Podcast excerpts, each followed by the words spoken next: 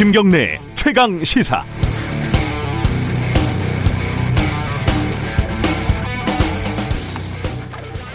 어릴 때 동네 구멍가게에서 친구들하고 뭐 쫀득이, 아폴로 이런 이른바 불량식품이라도 사 먹으려면 돈이 필요하죠. 그래서 항상 엄마 100원만 이런 말을 입에 달고 다녔습니다.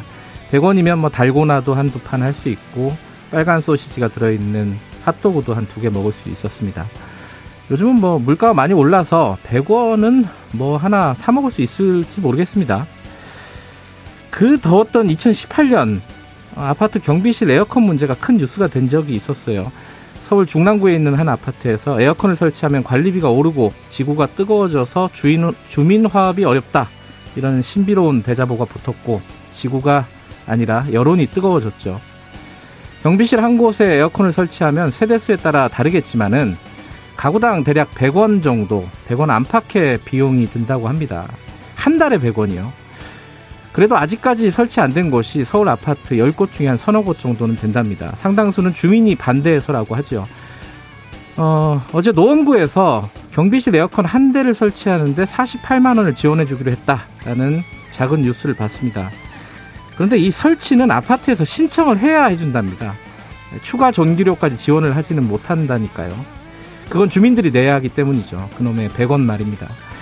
뭐 설마 에어컨 설치하면 경비 아저씨가 일 안 하고 경비실에만 있을 거다 이렇게 해서 안 달아주는 건 아니겠죠. 그러면 정말 100원짜리 인간임을 인증을 하는 거죠.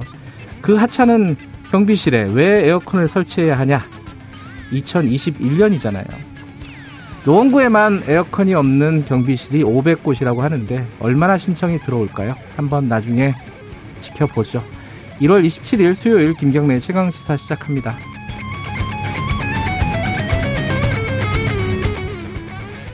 김경래 최강 시사는 유튜브 라이브 열려 있습니다. 실시간 방송 보실 수 있고요. 샵 9730으로 문자 기다립니다. 짧은 건 50원, 긴 건 100원이고요. 스마트폰 어플리케이션 콩 이용하시면 무료로 참여하실 수 있습니다. 오늘 1부에서는요. 어제 서울시장 출마 선언을 했죠. 박영선 전 중소벤처기업부 장관과 얘기 나눠보겠습니다. 21분 안에 모든 걸 해결하는 컴팩트 도시를 만들겠다. 이 뭐 좀 궁금한 게 좀 있죠. 자, 2부에서는 이재호, 국민의힘 이재호 상임 고문과 함께하는 시간 마련했습니다.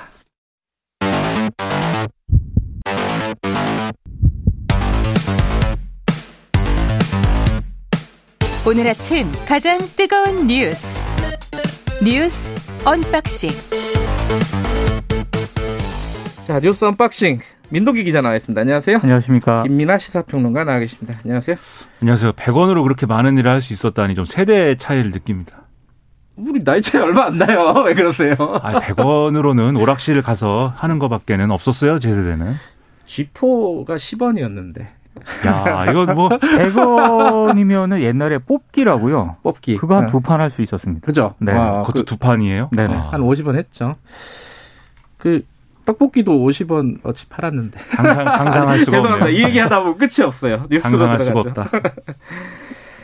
아, 어제 약간 좀 뭐 저희들 뉴스 언박싱 하면서도 전반적으로 좀 충격을 받았었다라는 얘기를 많이 했었는데 정의당에서 어, 당 대표의 성추행 이 관련해 가지고 쇄신책 뭐 대책들을 좀 내놨죠. 어떤 게 얘기가 지금 나오고 있습니까? 비대위를 구성을 하기로 했습니다. 네. 의원 6명, 대표단 6명으로 구성이 되고요. 네. 강은미 원내대표와 김용기 당대표 직무대행이 공동대표를 맡았는데요. 네.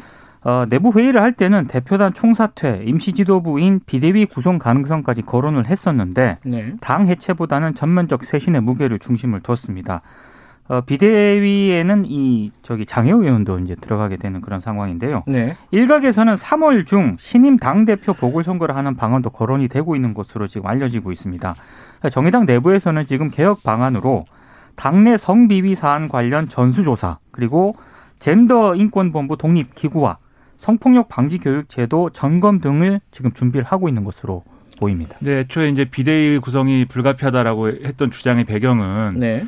어, 지도부가 총사퇴해야 하고 그다음에 뭐 이 사태를 이제 잘 수습할 수 있는 사람들로 다시 이제 지도부를 꾸리자는 차원의 이제 얘기였는데 예. 그런 방향으로 가닥을 잡기보다는 이제 말씀하신 대로 지도부하고 의원단하고 지금의 어떤 어, 지배 이 지- 지배란다 지도부를 강화하는 방향의 어떤 그런 성격의 비대위이기 때문에 애초에 이제 제기됐던 비대위 주장하고는 좀 결이 다른 형태로 지금 가고 있는 거죠. 어, 제일 좀 관심이 가는 부분 중에 하나는 요번 선거에 후보를 낼 것이냐? 어, 이 부분에 대한 얘기들도 좀 나오고 있죠. 언론에 이제 무공천 방안을 이제 검토를 지금 하고 있다 이렇게 나왔는데 네. 일단 당내에 그런 분위기가 있는 거는 사실입니다. 그래서 예.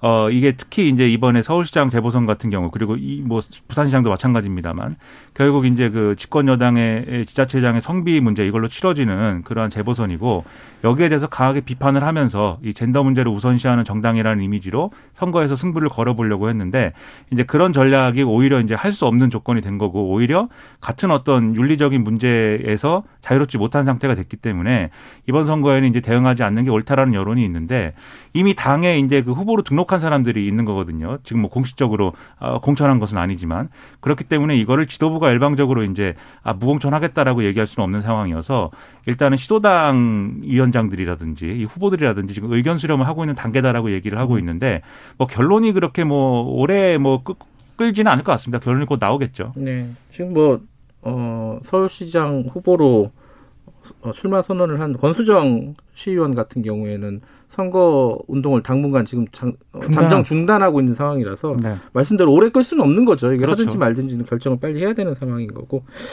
어, 관련해 가지고 장혜영 의원은 이제 이걸 당내에서 처리하겠다. 그러니까 사법 절차에 어, 호소하지는 않겠다라고 얘기를 했었는데 시민단체에서 고발이 들어갔어요. 그죠?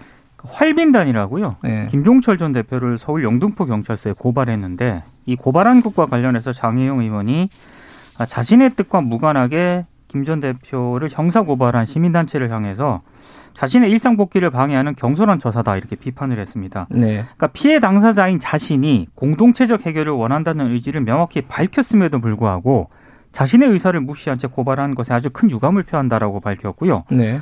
성범죄가 비친고죄로 지금 개정된 취지는 피해자 의사를 존중을 하고 권리를 확장하자는 것이지 피해자 의사를 무시하라는 것이 아니다라는 또 입장도 내놓았습니다.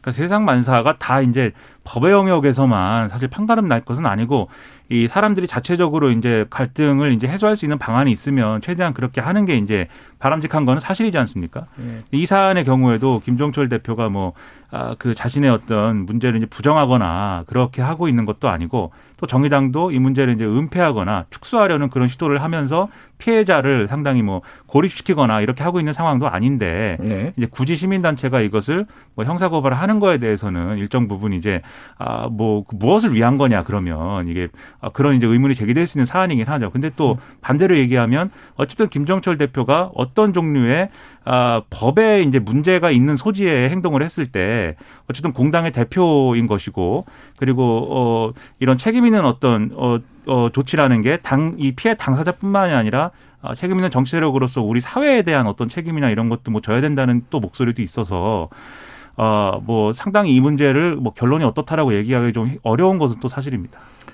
어, 경찰에 매뉴얼이 있을 겁니다. 이 성범죄 같은 그렇죠. 경우에 이제 어, 피해자가 예를 들어 수사를 원치 않는 경우에 어떤 수위는 수사를 하고 어떤 거는 수사를 하지 않고 이런 어떤 매뉴얼이 있을 텐데 이 부분에 대한 논란은 조금 있을 것 같네요. 지금 말씀하신 대로 양쪽의 얘기들이 일리가 있는 부분들이 좀 있어가지고 그리고 음. 저이 우려되는 것은 혹시나 이제 이 사건이 뭐 지금 뭐 결과를 예단하기는 어렵지만 수사를 했는데 예를 들면 뭐 기소유예가 된다든지 이게 네. 뭐뭐 예를 들면은 이 수위에 따라서 범행의 수위에 따라서 이제 달라질 수 있는 부분들이 있는데 그 결론을 놓고도 사실은 또 논란이 이제 불거질 수 있는 거거든요. 네. 그래서 여러모로 우려가 계속됩니다. 그 과정에서 이제 2차 가해가 발생할 가능성도 있고요. 네. 예, 어, 이게 좀 연결되는 얘기이기도 한데, 어, 인권위에서 박원순 전 서울시장은, 어, 이 성희롱을 했다라고 명백하게 이제 규정을 했잖아요. 그 네. 부분에 대해서 서울시가, 어, 뒤늦었지만은 사과를 했습니다. 그죠? 겸허히 받아들인다라는 입장을 밝혔고요. 예. 어, 이번 사건으로 고통의 시간을 보내고 있는 피해 직원, 가족들 그리고 시민 여러분께 정중히 사과드린다라는 입장을 밝혔습니다. 네. 그러면서 피해자에게 상처를 더하는 2차 가해와 소모적 논쟁을 중단해 주시길 간곡히 요청드린다라고 입장을 내놓았고요. 2차 피해 방지를 위한 구체적인 대책도 시행하겠다라고 밝혔습니다. 음. 민주당에서도 또 남인순 어, 의원이 다시 사과를 했어요. 저번에 한 번 했는데 이번에는 또 다른 사- 결이 달랐나요? 어떤 내용이었죠? 일단 남인순 의원이 어, 이, 이 직권조사, 인권위 직권조사 결과를 겸허히 받아들인다라면서 이 서울시 젠더특보하고 당시에 통화를 해서 뭐 이렇게 한 거에 대해서 네. 어떤 변명의 여지도 없는 저의 불찰이다 이렇게 얘기를 했고요. 그리고 피해자와 여성인권운동에 헌신해온 단체 성희롱 성차별에 맞서 싸운 2030 세대를 비롯한 아, 모든 여성의 상처를 드린 점 사과드린다 이렇게 설명을 했습니다. 그리고 여기에 더해서 그동안 논란이 됐던 이 피해자의 어떤 대한 호칭을 호소인. 피해 네. 호소인이라고 예. 한 거에 대해서도 그것은 뭐 이 어쨌든 잘못한 일이었다라고 이제 사과를 했습니다. 권인숙 의원이 그러니까 민주당 의원이 네. 민주당을 비판을 했어요. 그러니까 최인호 민주당 수석 대변인이요. 이번 그 정의당 김종, 김종철 전 대표 성희롱 사건과 관련해서 충격을 넘어 경악을 금치 못할 일이다라는 논평을 내놓았거든요. 이 논평을 가지고 권인숙 의원이 상당히 좀 강도 높게 비판을 했습니다. 아, 그러니까 페이스북에 이제 글을 썼는데 민주당도 같은 문제와 과제를 안고 있는데 여기에 대해서 충격과 경악이라면 남이 겪은 문제인 듯 타자화하는 태도가 어떻게 가능한지 모르겠다라고 지적을 했거든요. 네. 특히 이제 지금은 박원순 시장 사건 관련 피해자나 관계자에 대한 공격이 도를 넘는 상황에 있는데 아, 민주당이 나서서 피해자를 보호하고 지지자와 국민에게 우리 사회가 나아가야 할 방향을 제시해야 할 때다 네. 이렇게 강조를 했는데 내부에서도 민주당 내부에서도 상당히 좀 비판적인 목소리가 나오고 있는 상황입니다. 어, 선거 관련해서는 뭐 박영선 어, 전 장관이 출마를 선언했고 더불어민주당 쪽에서는 국민의힘 쪽에서는 경선 후보가 확정이 됐고 그리고 안철수 대표는 어, 기호 4번으로 예비 후보 등록을 했고 네. 어, 제가 그냥 정리하고 넘어가겠습니다. 이거 뒤에 이제 박, 박영선 장관 인터뷰가 있고요. 2부에서는 이재호 사- 고문 인터뷰가 있으니까 그때 좀 자세히 다루도록 하죠. 코로나 관련해서요. 이게 지금 궁금한 건데 금요일 날 어, 이제 거리두기 완화라든가 뭐 5인 이상 집합 뭐 금지라든가 뭐 이런 부분에 대한 정리가 좀 나온다는 거죠, 지금. 29일 날 정부가 발표를 한다는 겁니다. 뭐 지금 뭐 이렇게 딱 잘라서 예측하기는 힘들지만 어떤 식으로 방향은 어떻게 지금 가고 있습니까? 그러니까 결국에는 핵심은요. 네. 5인 이상 사적 모임 금지 조처 있지 않습니까? 네. 이걸 설 연휴 때까지 포함해서 유지를 할 것인가 이건데 네. 일단 유지가 되면은 주민등록상 주소지가 다른 대규모 친인척 모임이 제한이 되거든요. 아, 이게 설에 설에 모일 수가 없다. 모일 수가 없다는 겁니다. 예. 그래서 아무래도 이제 가족 간 전파 사례가 지금 적지 않기 때문에 네. 방역 당국이 이 부분을 상당히 고심을 하고 있는 것으로 보입니다. 지금. 이게 좀 궁금하긴 해요. 사람들이 그렇죠. 다들 궁금해 합니다. 네. 그러니까 또 걱정이 돼요. 이게 다들 풀리기만 기다리고 있는 이런 사람들도 좀 있기 때문에. 어, 저도 그런 사람 중에 한 명인가? 그러니까 방역 당국과 이제 이- 이 정부 입장에서는 사실 네. 5인 이상 집합 금지라는 게, 이 사적 모임 금지라는 게 사실은 3단계 이상의 어떤 조치이지 않습니까? 그러다 네. 보니까 이게 굉장히 강력한 조치를 한 것은 이 확진자가 너무 많이 나와서 이제 한시적으로 사실 한 건데 지금 이대로 계속 이걸 적용할 수는 없는 거잖아요. 국민들의 언젠가는 어떤 풀리겠죠. 그렇죠. 네. 국민들의 수용성이나 이런 문제가 있어서 이걸 정해놓고 오히려 국민들이 지키지 못하는 상황이 되면 우려가 되는 거고 그 기점이 이제 명절인 거지 않습니까? 가장 네. 이제 지키지 못할 만한 상황인 것이. 그렇죠. 그래서 이것을 풀 수 있는 조건을 그 전에 만들고 싶은 건데 이제 그 전에 조건이 이제 될지 안 될지가 금요일 날 이제 판단이 되는 거죠. 그렇죠. 이번에 어, 최초로 저 저희들도 만약에 5인 이상 모이지 말라 그러면 설에 뭐 누나랑도 만날 수가 없고 그렇죠. 가족들이 만날 수가 없게 됩니다. 그죠? 어떤 사람들에게는 그게 또 환영하는 어떤 네, 환영의 메시지일 수도 있습니다. 아, 그래요. 이게 그 관심이 가는 영역이니까 오늘 한 금요일까지 기다려 보고요. 간단하게 이 얘기 하나 그 김학의 전 법무부 차관 출국 금지 관련해 가지고요. 어, 수사팀이 이게 이제 절차상의 문제가 있다 이걸 수사하고 있잖아요. 그렇습니다. 대검을 압수수색했어요? 이거 진짜 요새는 검찰이 검찰을 압수수색하고 검찰이 법무부 압수수색하고 이런 게 흔하네요, 진짜. 자기들끼리 네, 법무부와 검찰 그리고 검찰과 검찰이 이렇게 서로 이렇게 수사를 하고 이게 뭐 좋은 일일 수도 있고요. 네. 그, 그럴 수도 있고 좀 복잡해요, 이거는. 그러니까 이 대검으로 압수수색했는데 당시에 반부패 강력부장이자 지금의 서울중앙지검장인 이성윤 검사가 이 당시에 불법 출국 금지 사태에 대해서 동부지검장이 출금 서류 제출을 사후 승인한 걸로 해달라 이게 음. 문제가 있는 서류였는데 네. 이런 이제 얘기를 했다가 거절당했다. 이 의혹과 관련돼서 이제 압수수색 조치를 한 건데요. 그래서 뭐 이게 과연 어디까지 가는 거냐 이 논란인데 사실 이 얘기가 공수처 1호 사건 논란까지 이어지고 있어가지고 여러모로 혼란스럽습니다. 공수처로 가게 되는 건지 이것도 서로들 말들이 다 달라가지고요. 그리고 공수처는 아직 인선도 안 돼 있는 상황이라서 박범계 후보자가 이제 얘기를 하면서 네. 국민권익위가 이제 검토하겠다라고 밝히면서 그래서 얘기가 이제 이제 이상해진 게 주호영 원내대표의 경우에는 지난 22일에는 이 사건 공수처가 해야 되고 이성윤 중앙지검장부터 조사를 해야 된다 이렇게 주장을 했는데 지금 박범계 후보자가 공수처 1호 사건 이 가능성을 얘기를 하니까 역시 정권이 이걸 묻어버리려고 공수처로 가져간다 이렇게 얘기를 하고 있어서 네. 공수처에서 해야 되는 건지 하지 말아야 되는 건지 이제 막 헷갈리고 있습니다. 공수처장이 밤에 잠이 안 오겠네요. 여기까지 듣죠. 고맙습니다. 고맙습니다.